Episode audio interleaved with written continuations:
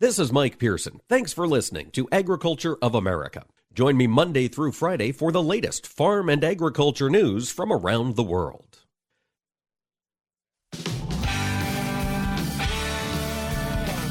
Informing America's farmers and ranchers. This is AOA, produced by the American Ag Radio Network.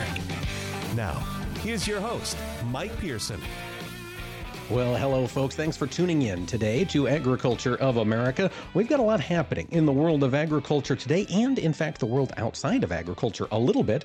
We're going to speak about the changes the dairy industry would like to see in the 2023 Farm Bill here in just a moment. And in segment two, we're going to talk with Kurt Cobb. He's a researcher in the energy space. He's got concerns about helium supplies globally. We'll talk about that. And then Tim Blubaugh from the Engine Manufacturers Association will join us to run down the Clean Trucks Initiative and what that could mean for farmers as we go into the future.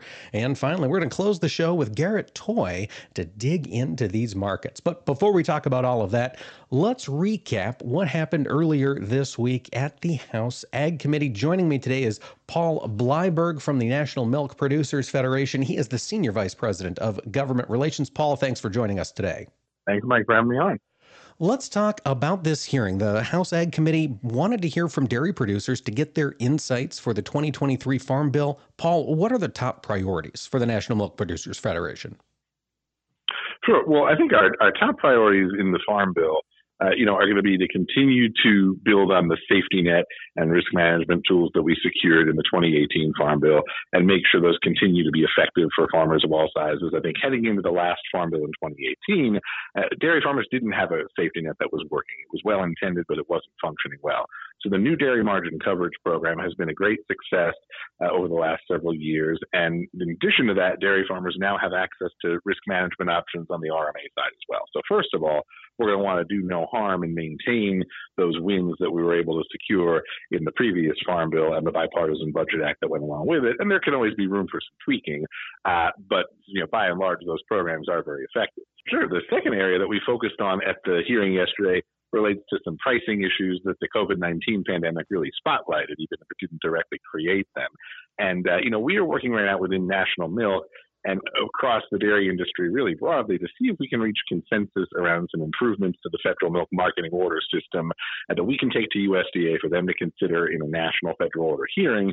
And we think it's really important to be talking about that issue with the ag committees as well, given that they do have jurisdiction over the process. And even if it's something that's ultimately done through USDA, we still want to have the committees aware and bought into what we're doing. And so Lolly Lesher, our witness, spent a great deal of time talking about that issue yesterday as well. Yes, and it was fascinating. For folks outside the dairy industry, Paul, as, as you're well aware, pricing in that sector can be very hard to understand. And Lolly emphasized the, the challenges that the federal mark, mar, the federal milk marketing order system created by changing the class one mover in 2018. Paul, for those of us outside this space, what is the class one mover and why does it matter? Absolutely. The class one mover is a key uh, component of the class one price.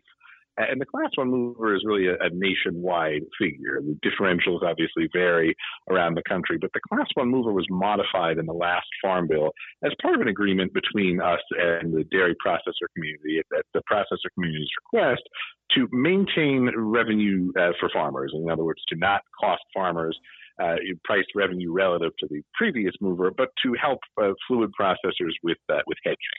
And while what we agreed on in 2018, we all analyzed and thought would be effective in that regard, unfortunately, COVID 19 put a spotlight on the fact that whenever the class three and class four prices diverge significantly, as, as Lolly talked about, uh, farmers are going to lose a lot of money relative to what they would have earned under the old mover. And that's obviously not what anybody intended.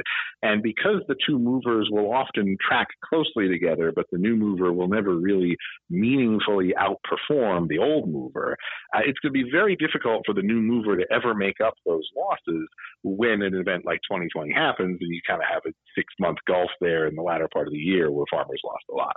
And I was really amazed when she was discussing the dollar figures that were impacted here for the dairy industry. But before we get to that, Paul, class three, class four, different types of milk. What is class three used for, and where do we see class four used? Sure. So class three is, you know, reference for milk that's used for cheese, and class four tends to be reference for butter, powder, things like that. So on a regional basis, there can be a lot of variability there. In the upper Midwest, for instance, at much of the milk in Wisconsin and Minnesota, the overall overwhelming majority of it is put toward class three milk, right? Because it goes toward cheese. Now, in a given federal order area, you know, farmers will be paid a blend price on all four classes in that order, and that's weighted toward the use of milk in the order. It's not that they're just going to be paid on one price. If if their handler is pooled on the order, right, they will get paid that that blend price. Uh, so that's a little bit of what those two different price points uh, refer to. Gotcha. So in the pandemic, as we saw consumption habits change and cheese went one way, butter went another way, those prices diverged, and dairy farmers noticed that hit. How much money do we estimate was lost? Sure. So on a nationwide basis, we estimate that just over $750 million, so about three quarters of a billion really, was lost during that six month window. Three quarters of a billion is a large amount for something that wasn't intended, large amount period, but certainly for something that wasn't intended to uh, have that effect. Now, obviously, the impacts were different on a regional basis. And in, in, areas like the Southeast, for instance, where class one utilization is very significant, that impact will be even more acutely felt. But it was it was felt across the board in different ways. All right, Paul. So, with that dollar figure in mind and this issue in the community right now, how are these conversations going about getting that class for one mover? Would you like it to revert back to the old practice, or is there a new compromise method you're seeking? Well, I think we're still figuring that out. You know, we've been having great discussions within the National Milk Producers Federation's Economic Policy Committee, thinking about different ideas, not just on the Class 1 mover, but on other federal order issues as well. I think we're of the view now that given that there are a number of areas that may be in need of some tweaking, it's best to try to proceed with kind of a larger package, right? So the Class 1 mover is one of a multitude of issues that we are reviewing. Part of the reason why we focused on it so much in our testimony yesterday was because the hearing was a review of what was done in the 2018 Farm Bill in many ways, and that provision was done there. And so obviously it's a very significant issue that we're working to have resolved but we did give it some attention in particular at the hearing, given that it was a congressionally directed uh, change. That makes sense from the previous writing of the Farm Bill. Paul, before we let you go, this work on the 2023 Farm Bill, no doubt, is just beginning. Where can folks go to stay up to date with the work the National Milk Producers Federation is pursuing with regard to this Farm Bill? Well, they can go to our website, www.nmpf.org, and they can see all of our press releases and different updates that we're putting out, and then get on our different mailing lists that are that are available for folks. And they can see not only our, our daily press you know, press releases and statements that we put out, but other publications as well, and get a feel for not only the different hearings that we're engaged in as those conversations start, but also just some of the issues that we're examining more broadly. All right, things to keep in mind there, folks. We have been talking with Paul Bleiberg, the Senior Vice President for Government Relations at the NMPF. Paul, thanks for joining us today. Thanks, Mike, for having me on.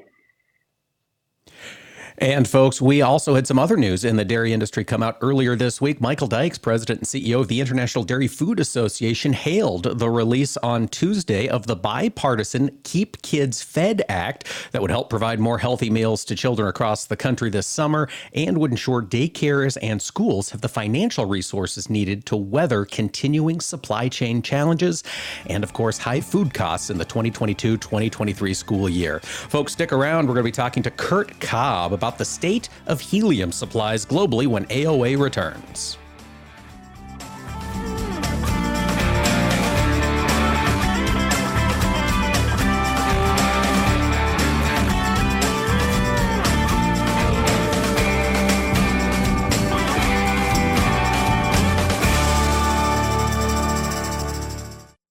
Hi, this is Mike Pearson. You're listening to AOA, Agriculture of America.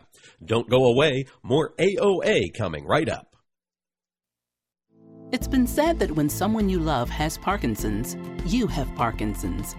The Parkinson's Foundation knows that the disease doesn't just affect the diagnosed, it affects everyone who supports and helps care for them. If you or someone you know is living with Parkinson's, a neurological disease that affects movement, we understand that it can be difficult to know where to find help. If you have questions, the Parkinson's Foundation has answers. Answers for everyone in the fight. We can help you understand the disease, help you find expert care and local support, give you tips for living a better life, and share the latest research. Find your answers and join us in the fight against Parkinson's. To learn more, please go to parkinson.org. or call 1 800 473 4636. That's 1 800 473 4636. The Parkinson's Foundation. Better lives together. Join us every Tuesday for Around the Table, brought to you by CHS, as we examine how the modern cooperative system solves today's biggest challenges. We'll be talking to CHS experts and farmers and ranchers just like you. And we'll learn how cooperatives apply innovation and technology to help co op owners get more value every day. Join us around the table every Tuesday or visit cooperativeownership.com to learn more. Chris Domine is a husband, father, an athlete, even an Ironman. But 10 years ago, Chris's kidneys were failing. The doctor said if you don't get a kidney transplant, you are going to die. Chris received a second chance, made possible by an organ donor. Your well being changes from loss of hope to better times ahead. What could you make possible as an organ, eye, and tissue donor? Leave behind the gift of life. Go to organdonor.gov, U.S. Department of Health and Human Services, Health Resources and Services Administration. Take a look under your bed. Find stuff under there? What about jobs? No? Now try your basement. There's a pair of overalls that overall you're not so into anymore. A perfectly good laptop that hasn't sat in your lap in months. And even more stuff, but still no jobs? Well, you really have both. See, stuff is defined as household articles considered as a group. Sometimes this stuff is no longer needed. Wait, no longer needed? That can't be right. Because remember those jobs you were looking for? Those are really needed, and they're the stuff inside your stuff. Even inside that winter coat that moved with you to Phoenix. Our job is to unlock those jobs, and it starts when you donate your stuff to your local Goodwill. Here's how we do it. When you donate to Goodwill, we sell your stuff to provide job training for people right here in your community. So just by teaming up with Goodwill, you help create jobs. And isn't that worth parting with the leftover keytar from your 80s cover band? Goodwill. Donate stuff, create jobs. Find your nearest donation center at goodwill.org. A message from Goodwill and the Ad Council. You're listening to AOA, Agriculture of America. This is Mike Pearson, and you can rely on us for the latest farm and ranch news from around the world.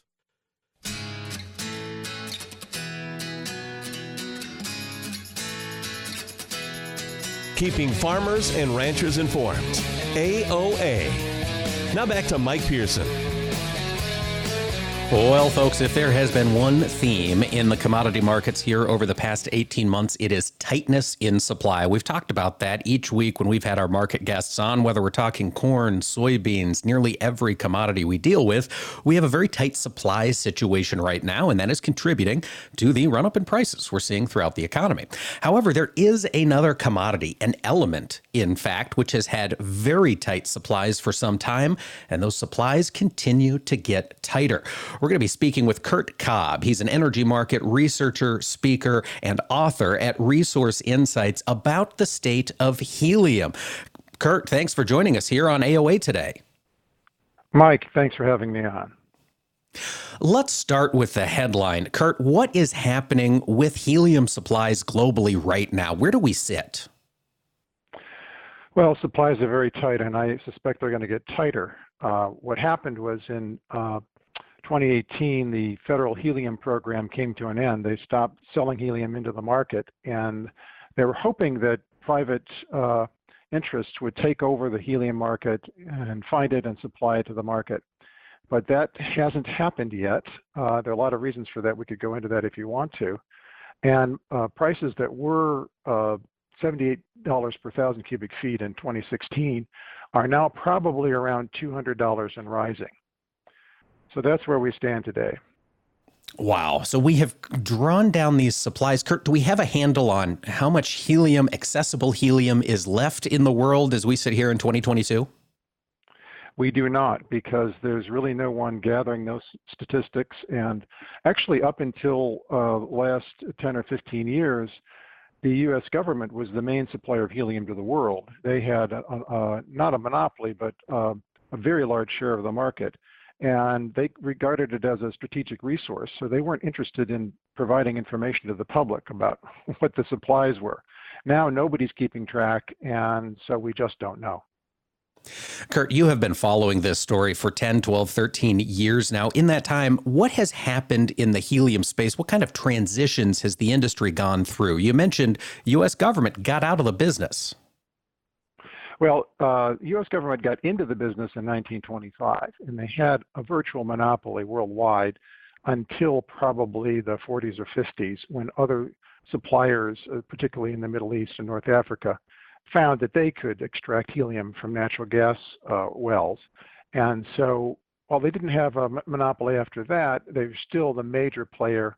They provided it to the public, to industry, and it was only in the 90s that the government decided, the US government decided that they were going to get out of the business. And they're still not completely out of it, but they began to sell off their stockpile. And when they did that, they they set up a schedule that they wanted we wanted to sell off so much by such and such a time. So the federal helium program lowered prices in order to push more helium out the door so they could get rid of the helium they have in their stockpiles. This, of course, completely destroyed incentives for private industry to get into the business, which was the whole point of the government getting out. So until that uh, that stockpile was sold off in, in, in 2018, very few people wanted to get into the business uh, and and risk money not knowing what prices are going to be. Well, now we know what the prices are going to be, and there are a number of people who are trying to get into the business, but not in time to supply us what we need today. Well, and I think that's the crucial conversation with supplies of helium. We in agriculture talk about supplies being tight, and well, we increase acres, right, to meet that demand that's reflected in this price. With helium, Kurt, what does growing the supply pipeline look like? Can we? Well, it's possible. Uh, back when prices are $78 a thousand cubic feet, uh, it's pretty hard to go into uh, natural gas uh, fields where the percentage of helium is, is pretty low and justify extracting it. I mean, you need temperatures of minus 429 degrees Fahrenheit to get this stuff out of the natural gas to precipitate it out so that you can you can separate it. So you have to have a considerable amount when I say considerable, the supplies we have in the United States are up to 7%. That's a huge, huge concentration compared to helium worldwide in natural gas wells. So I think what's going to happen is uh, companies are going to find out that there are wells that don't produce that high a percentage, but uh, with the new with the new pricing, they can probably go down to two or three percent and make some money. So that's starting to happen. There are other companies that are saying, let's find helium resources in reservoirs that nobody's tapping. They may be reservoirs of primarily carbon dioxide that nobody needs uh, because we can get that much more cheaply uh, in other ways.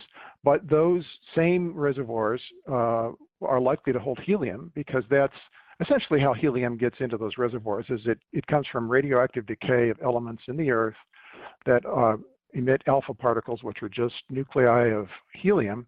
They combine with uh, electrons as they move through the uh, through the ground, and then they hit a cap, and they can't go any further.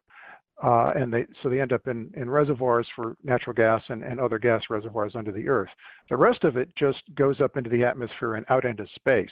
So that's that's not helping us at all. No, it isn't. And Kurt, I hear you talk about this that jump in prices from 78 bucks to 200 plus per thousand cubic feet. And I've got to wonder why do we care? Maybe birthday present balloons get more expensive. Maybe the Goodyear blimp gets parked in its shed. Why does this matter, this helium shortage that we're looking at here globally? Well, just remember, and I think you said this in your intro, helium is an element. We can't make it from some, something else that's more plentiful. And even though it's the second largest or the, the second largest uh, element in the universe in terms of, of quantity, on Earth it's very rare. So what do we use it for that's so important? If you had uh, an MRI at a hospital, you are using helium because it needs super low temperatures for the superconductivity that is necessary for a machine like that.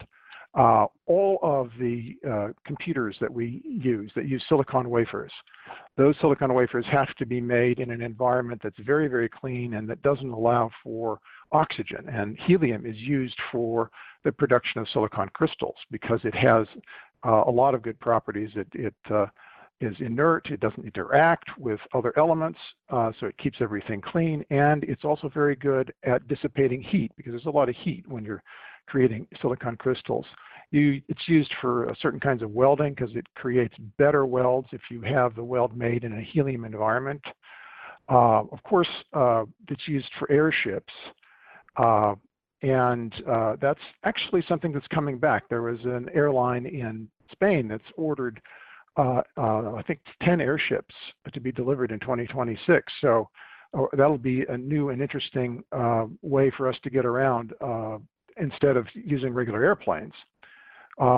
so it will. It affects everyone, actually. So I'm I'm curious. One of the things that I've learned just about helium from from reading your work, really, Kurt, is that the U.S. and then you mentioned Middle East and North Africa are all key helium producers, and importantly, so is Russia. Has the Russia Ukraine crisis caused any disruptions to the helium industry, or is it all pretty localized? Well, it's hard to tell because there's no central market for helium, so we just don't know where the supplies are going and coming from and what the, the true prices are. But my guess is that um, as natural gas supplies from Russia are redirected uh, to other customers, that uh, they're probably redirecting any helium supplies to other customers as well because of trade sanctions. So that certainly makes say, sense. But I would say that's a negative. I was also wondering, Kurt, as we see this run up in natural gas prices, I think my assumption would be that we would see more drilling for that natural gas. As we increase natural gas drilling, is there the possibility that we'll increase our helium production right along with it? Only if those reservoirs contain enough helium to make it worthwhile to extract it. Uh, most don't. And I know of no, I know a lot of the new gas is coming from shale. Uh, I know of no helium production facilities that are being uh, designed uh, around the shale fields. Uh, they mostly come from uh, uh, conventional reservoirs. and I think my guess is those are just better reservoirs for for containing the gas and keeping it from going off into the air and into space. Gotcha. That cap at the top locks it all down. Kurt, you have been talking about this, as I mentioned, for about 13 years. You've been covering it along with other energy related topics. Can you tell our listeners where can they go to keep up to speed with the work you're doing? Well, uh, the easiest way to do that is to uh, get on any search engine and put in Kurt Cobb, K U R T, and C O B B, C as in cat, O B B as in boy, and my work will come up. Uh, resource insights will come up and you'll be able to keep up on things that I think are interesting and important. Well, thank you for bringing this to my attention, Kurt. I appreciate it. Thanks for coming on the show today and sharing this with all of us. Thank you so much for having me. I enjoyed it. And folks, stick around. We'll be talking to Tim Blubaugh uh, of the Truck and Engine Manufacturers Association when we return about the Cleaner Trucks Initiative.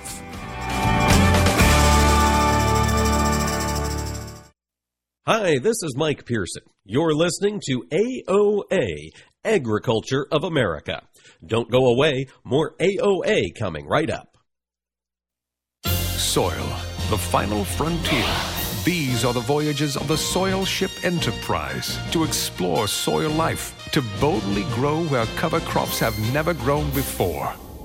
Farmer's Log, soil date 31655.4. We've come across some strange but incredibly helpful life forms. We didn't have to travel far to find them, but these organisms have proven invaluable on our trip through the solar system. They help feed us by nourishing and protecting our crops. They've built our soil structure to make it more resilient to the harsh weather we encounter. Our sensors indicate they're even helping us store carbon that plants take out of the atmosphere and put it back into the soil. Guess you can say our living and life giving soil is the best thing to cling on to.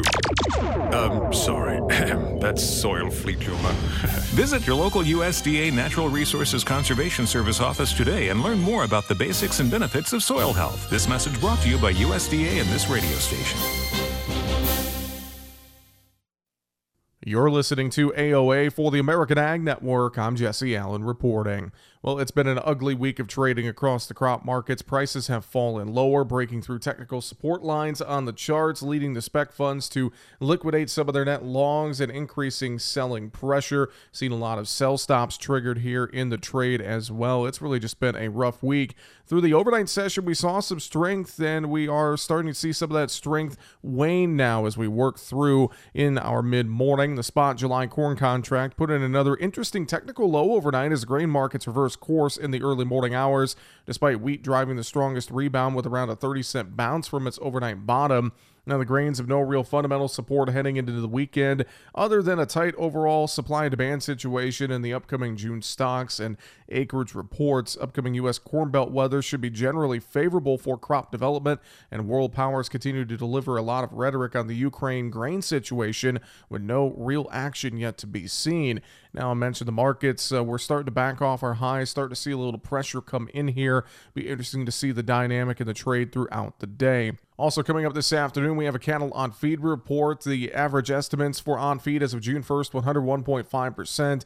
May placements 99.7%, and marketings in May 103%. That's something that's going to be hovering over the cattle trade today as we have mixed action. Live cattle a little bit higher, feeders a little lower, and lean hogs trading their way higher. Right now, September corn 8.5 higher, 675 and a quarter. August beans down 2.5, 1504 three quarters. September Chicago wheat up 4 and 3 quarters, 954. September KC wheat down 2 and a quarter, 1008 and a half. July spring wheat down 2 and a 1078. June live cattle up 57, 135.82. August feeders down 65, 174.20. July hogs up 152, 110.07. This is AOA. I'm Jesse Allen reporting. What do Mick Jagger, Barbara Walters, and Star Jones all have in common? They've all suffered from something called heart valve disease. Heart valve disease affects 11 million Americans, and if left untreated, can lead to death.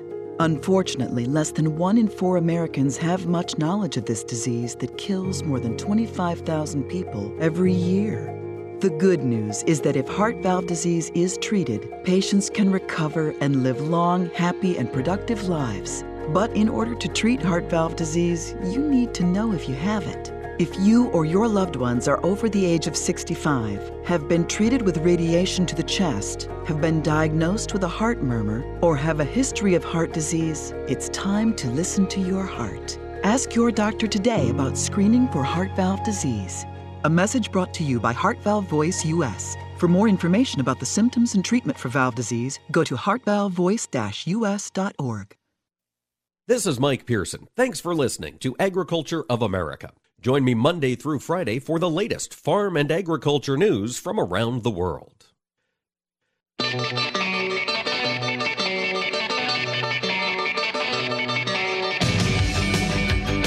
Keeping America's farmers and ranchers informed on AOA. Now back to Mike Pearson. Well, folks, thanks for tuning in to AOA today. One of the chief concerns that we hear repeatedly coming out of Washington, D.C., is the concern for the environment and notably air quality. The EPA has been aggressively working to raise standards on tailpipe emissions across all classes of vehicles, including heavy and medium duty trucks. They've announced their Clean Trucks plan and recently proposed some new rules on nitrous oxide. Joining me to talk about that and the general direction for clean truck and engine manufacturing is Tim Blubaugh. He's an executive vice president at the Truck and Engine Manufacturers Association. Tim, thanks so much for joining us today. Thanks for having me, Mike. Glad to be here. Let's talk about what the EPA is working on with this Clean Trucks plan. Tim, what are their overarching goals?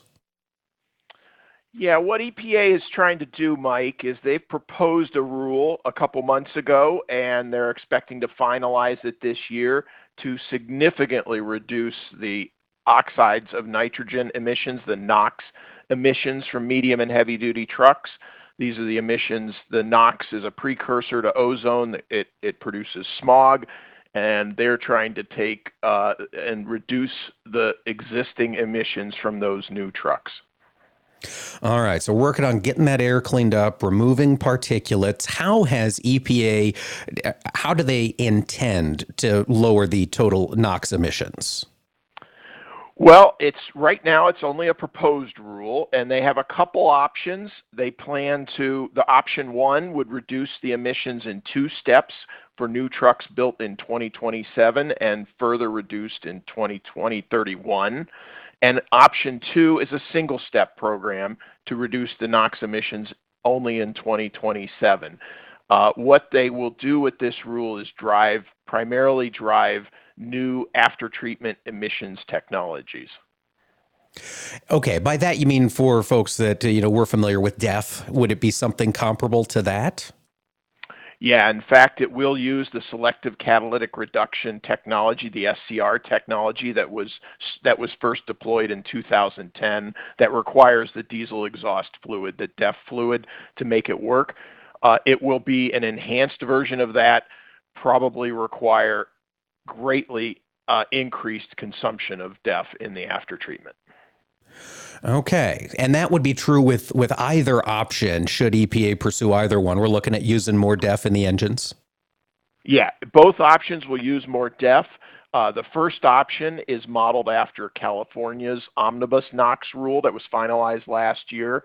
And, and we have some great concerns. We represent the, the truck and engine manufacturers, and we have some great concerns that that approach is feasible and implement, implementable well, let's talk about those concerns then, Tim. This option one, the two phased approach, looking at a 90% reduction in NOx emissions. What, what are the concerns that you're hearing from engine manufacturers? What are the technological, uh, you know, hindrances or hurdles uh, with regard to option one?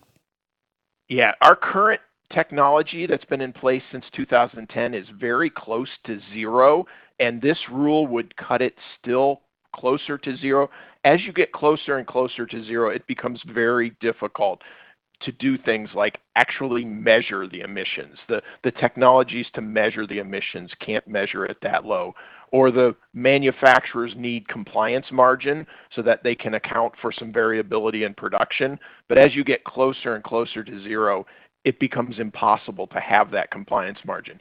In effect, what manufacturers have to do is they have to get lower than the standard so that they can account for the variability and still be in compliance. When you're close to zero, there's no room to go lower. That certainly makes sense. Of course, we've got the law of diminishing returns. As you mentioned, there, as things get closer and closer to zero, getting those extra gains can be so hard. And I'm wondering if we're if we're running more DEF, particularly with option one, what sort of horsepower requirements on the engine could be required to power just the NOx removal systems? Yeah, uh, Mike, it's not so much horsepower, but it's cost. This the DEF will of course cost a truck operator more money. We estimate it to be about $10,000 in increased DEF costs over the life of the vehicle. And the upfront purchase price to purchase this new technology and some of the warranty requirements that are that that EPA has proposed could increase the cost of a heavy duty truck more than $31,000. Tim, you mentioned that option one is modeled after California's law. Is that law in place, and how are manufacturers working to comply with it today? Yeah, the law was finalized last year, and it, so it is in place. It doesn't go into effect until 2024 and has another step down in 2027 and again in 2031. Uh, right now, manufacturers are very concerned about the the viability of the diesel engine in the on-highway market in California based on this law. Right now, we do not think it's implementable. Wow. What what does that mean long term? There's a lot of trucks in California. There's a lot of goods that need to get where they're going. How do we work through this as an industry? We we are trying to work through it. There are different options. Some some uh, manufacturers have looked at natural gas as as a as a path forward. Um, I know the manufacturers are working very hard to try to figure out how to comply, uh, but right near right now there is no clear path. Wow. Okay. Well, let's talk about that option two. The EPA has proposed the single step 75% reduction in NOx emissions. Technically, is that feasible today, roughly, with the uh, technology we have on hand? It, it will require new technology, but we believe that option two could serve as the basis of a workable and implementable final rule. We think it can be achievable with realistic new technology that won't reach the high costs that we're seeing we're expected with option one. And so we think it's technologically achievable and commercially achievable. Uh, fleets have to be willing to buy these new trucks, and if they're new, if they're too expensive, the fleets will avoid them. Tim, I think that's a crucial point, and I'm glad you brought it up. The idea that all of these improvements that we're making in new trucks only make sense if trucking firms get out there and buy the new trucks. If they're too expensive and they keep running their older models, they're going to continue to pollute. Are there, in the California law or perhaps under the EPA proposal, would existing trucks be grandfathered in or would they have to be retrofitted to comply? Yeah, that's a great point, Mike. These rules, both the California rule and EPA's proposed rule, will only affect new truck sales. So the existing fleet of trucks will not be affected by these rules. And that's our concern, is that if the new rules uh, are unworkable or too expensive and fleets don't buy the new trucks, they'll just continue to operate the old trucks longer. They'll invest in maintaining them instead of buying new products, and we won't see the environmental benefits. Okay, yeah, that makes sense. We've got to get the new technology out there. Tim, I understand with these different options proposed by the EPA, there is the NOx emissions component, but then there's also an increase in useful life period. How do those get factored into the research that's being done? Yeah, that's one of the most challenging aspects of both the California rule and the EPA proposal is that they're increasing the useful life. That's the period of time within which a manufacturer must maintain compliance to the standard. So because of deterioration in the, the after treatment systems, the, the, emissions will increase slightly over time. And so the manufacturer has to aim below the standard so that over the useful life, when it gets to the end of the useful life, it will still be in compliance. They're proposing, EPA is proposing, extending the useful life a great deal to the point where the manufacturer may have to replace the after treatment system sometime within that useful life in order to deal with the deterioration and remain in compliance. And if they have to do that, they'll have to add that cost upfront to the price of the vehicle, and it could be a, it, that's what's driving the the thirty one thousand dollars. Ah, okay, that makes sense, Tim. And as long as we're talking cost, of course, my assumption is anytime we're adding things to the engine, it's going to take, you know, potentially more power to make these things work. I'm curious, what would be the impact on on fuel mileage as these improvements get worked through the uh, the engine technology? That's a great question, Mike. We're we're not sure. That the jury's still out. Uh, we've been following EPA's demonstration studies that they're doing at a research lab in San Antonio, and it has shown increases in fuel consumption, but it's also shown decreases. And that's because one of the technologies that EPA is looking at is cylinder deactivation that will both decrease emissions and decrease fuel assumption, fuel consumption. So right now the jury's still out. We're not sure that it will actually increase fuel consumption. It may be, it may not. Okay. All right. Tim, as you look out, this rule has been proposed. What it, what are your expectations for finalization, implementation? Do we have an idea on a timeline? EPA is trying to wrap this rule up this year. We're working closely with them to try to get them to finalize a reasonable, implementable, effective rule, and we're hopeful that we'll be able to do that. They are on a, uh, a very fast track to get this done. We fully expect them to finalize the rule this year and have it implemented with model year 2027 new vehicles. All right, Tim. EMA has been keeping track of this issue, putting out some great information on the impacts of it. Where can folks go to keep up to date with the work you're doing? Yeah, we recommend that people go. We set up a special website for this. It is cleantruckfacts.org, and we have a ton of information there and ways you can get involved and stay up to date. Well, Tim, thank you so much for joining us here on the show and for filling us in. We'll continue to watch this issue as trucking remains a vital force for American industry. Thanks for joining us today. Thanks much, Mike. I enjoyed it. That was Tim Blubaugh, Executive Vice President of the Truck and Engine Manufacturers Association. And when we return, we're going to talk markets with Garrett Toay of Ag Trader Talk. Stick around for more AOA. Hi, this is Mike Pearson. You're listening to AOA Agriculture of America. Don't go away, more AOA coming right up.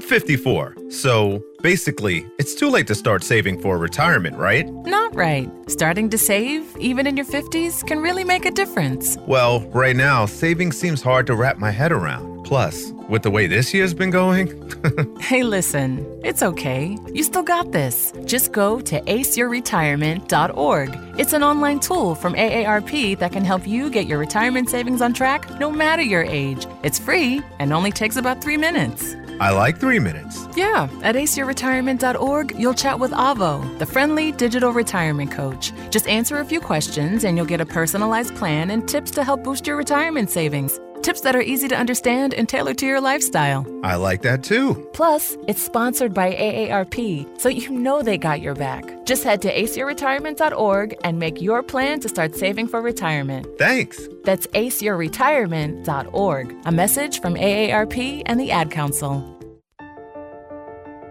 You are not your diagnosis. A medical chart is not your identity. And vision loss does not define you. Your drive shows who you are. And you are not alone. Because we are driven too. To be a beacon of strength, a champion of courage, an advocate for hope. You are not alone. Because we are stronger together. We drive the research for the cures we are finding. We're fighting macular degeneration, retinitis pigmentosa, Usher syndrome, and the entire spectrum of blinding retinal diseases. We fund. We fight. We, we win. We we we, we are, are the foundation, foundation fighting, fighting blindness. blindness. Together, we are fighting blindness. Join the fight at fightingblindness.org. Mike Rowe here with a gentle reminder that civilization is held together by pipes, wires, and cables. It's true. There are over 5 million miles of gas lines, power lines, fiber optic lines, water lines, and sewer lines, all buried beneath your feet. And every 60 seconds, somebody digs into one. Look, if you're thinking about digging around, do yourself a favor and call 811 first just to find out what's down there. Trust me, you don't want to find out the hard way. Call or click 811 before you dig and visit safeexcavator.com for more info. The archaeological record suggests that wheat was first cultivated in the regions of the Fertile Crescent, also known as the cradle of civilization, around 9600 BC. The Roman goddess Ceres, who was deemed protector of the grain, gave grains their common name today cereal. Wheat is the primary grain used in U.S. grain products. Approximately three quarters of all U.S. grain products are made from wheat flour. The first bagel rolled into the world in 1683 when a baker from Vienna, Austria, was thankful to the King of Poland for saving Austria from Turkish invaders, the baker reshaped the local bread so that it resembled the king's stirrup. The new bread was called bugel, derived from the German word for stirrup. Ancient traditional tortillas were made from ground corn by Mexican natives as long as 2,000 years ago. However, flour tortillas only started to become popular in the 19th century. More types of foods are made with wheat than with any other cereal grain. These farm facts brought to you by the American Ag Network. It's been our legacy year after year, and we're proud of our heritage. At FS, our focus has been on improving growers' profitability by developing leading products and services to advance operations. Year after year, we've been committed to pointing the way forward. So visit fssystem.com and let's get you headed towards your next success. FS, bringing you what's next. Hi, I'm Smokey Bear, and I made an assistant to help you out because only you can prevent wildfires. Hey, Assistant Smokey Bear, call me Papa Bear because I'm grilling up dinner. Do you get it? Yes, good job. So, what should I do with all these coals? Don't just toss them out. Put them in a metal container because those embers can start a wildfire. I understand.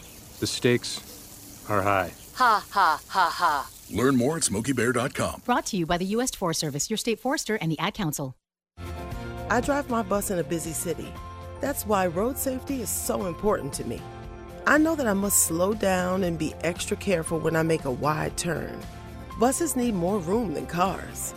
Everyone can help keep our roads safe. Next time you're driving, remember to give buses plenty of time and space to finish turning before driving ahead.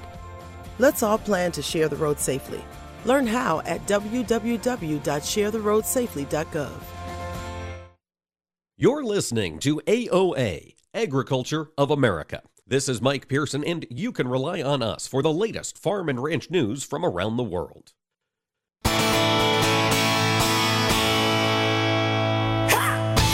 keeping America's farmers and ranchers informed on AOA. Now back to Mike Pearson.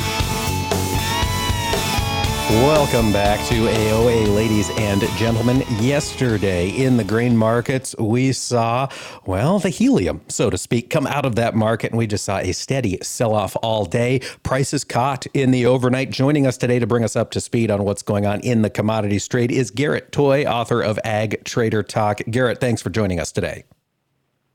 Thanks for having me. Let's talk about what's going on today. We've got a nice little bounce going on in corn and in soybeans. Garrett, is this just some some uh, short covering from yesterday? It sure feels like it. I mean, beans traded to some key psychological levels overnight. Um, and the market this morning has been relatively subdued, so it kind of gives me an idea that this is some weekend covering. At some point, we're gonna, you know, you know, we've had it the we say taking the helium out of the balloon. That's a perfect analogy. Um, but it's some it's it's macro driven forecasts. We're adding some moisture in earlier in the week. It kind of started in China earlier in the week with a uh, metals market collapse and veg oil collapse.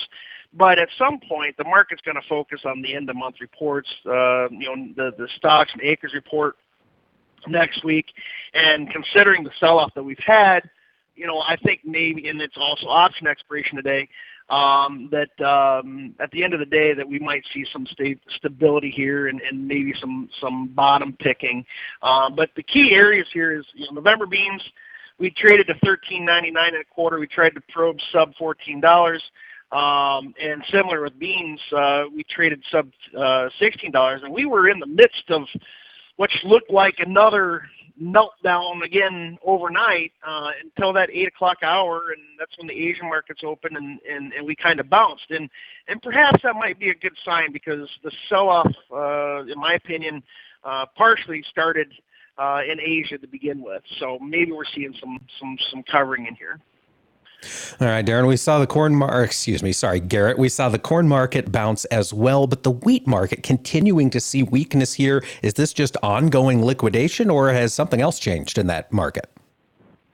No, it's long liquidation in here, but I really I think that we stabilize wheat probably closer than corn um, because uh, you know, in reality, we, the, the the cracks we've had, we're down dang near 80 cents in September wheat uh, through the 7:45 break this morning. We're down one to three cents here this morning, but U.S. soft red wheat is is uh, you know probably the cheapest wheat in the world through September now, um, and uh, I don't know if I necessarily we're kind of getting to the areas of between um, you know money flow liquidation of lengthened wheat to a fundamental level where wheat has some value in here. And and if you look at the tenders that we had this week, Algeria, Tunisia, uh, even Saudis, most of that went to uh, you know European origins. The obviously the only difference is is, is logistics and, and freight at this point. But you know U.S. wheat is is some twenty dollars, you know about twenty dollars a ton cheaper than than uh, any other wheat in the world uh, right now. So I don't know. From a selling standpoint, I probably wouldn't uh, be looking at a short position wheat at these levels. And we're still the cheapest wheat in the world, even with the dollar trading here at 103, 104 and change. Right. Yeah, we're we're still the, the difference is the, the logistics or the freight at this point. I mean, that's the, we should see exports start to pick up here uh, a little bit, uh, and I think you're starting to see that a little bit with the the the, the, the spreads that collapsed in, in wheat, the soft red wheat spreads traded out towards 15, 15 and a half. Uh, the spreads have really started to firm up in here, and I think you're starting to see some of that covering in here. All right, Garrett, looking back to the corn market, we're seeing a new crop December contract climbing the fastest today. Uh, new crop's up 13 and a half as of now. September's up 12, July up four and a quarter. Of course, option or ex- expiration is in place. Garrett, what's going on? What's the fear related to the new crop? Are we just, it's the weekend, don't want any uh, surprises as over the next couple days? Well, no, I mean essentially at this point, New Crop is the is the lead contract, and you know we've seen the majority of the money link go out to December, you know after the March acres or the March prospective plantings report. So the length is out there. So any sort of liquidation there, um, you know, put more pressure on the December corn and November beans than any other contract. Uh, but that being said, I mean the July steps corn spread uh, is correcting here today. It traded uh, that thing has been on absolute tear because cash is so firm. Um, and the order flow pressuring the new crop spread, and September kind of caught up on that as well. But we had, uh, you know, CIF corn was down nine cents yesterday. CIF beans were down about nine cents.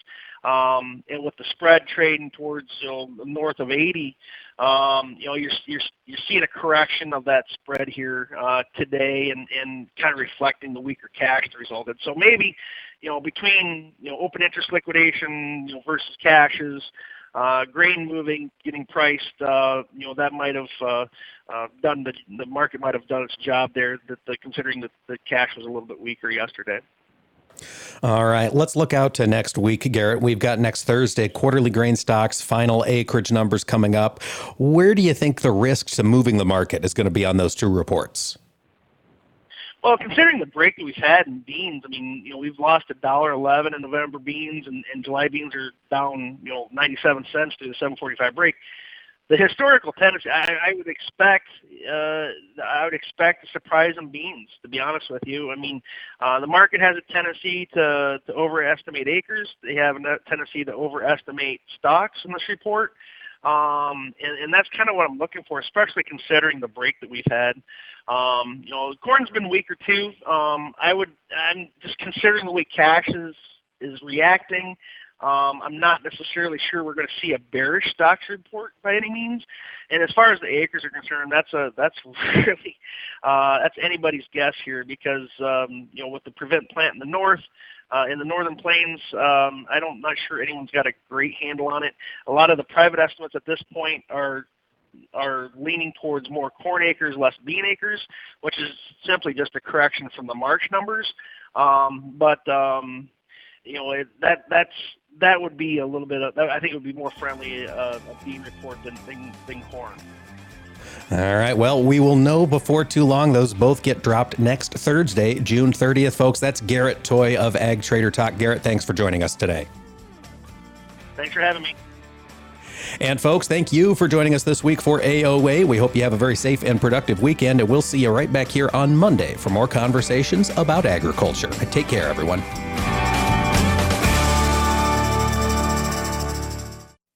This is Mike Pearson. Thanks for listening to Agriculture of America. Join me Monday through Friday for the latest farm and agriculture news from around the world. Hi, I'm Secretary Tom Vilsack. In my 40 plus years of experience in the ag industry, I have seen firsthand the tremendous value and influence of the Census of Agriculture. A complete count of our farms, ranches, and the people who operate them that tells the story of U.S. agriculture. It highlights trends, needs, and the great impact agriculture has on every American as well as folks around the world.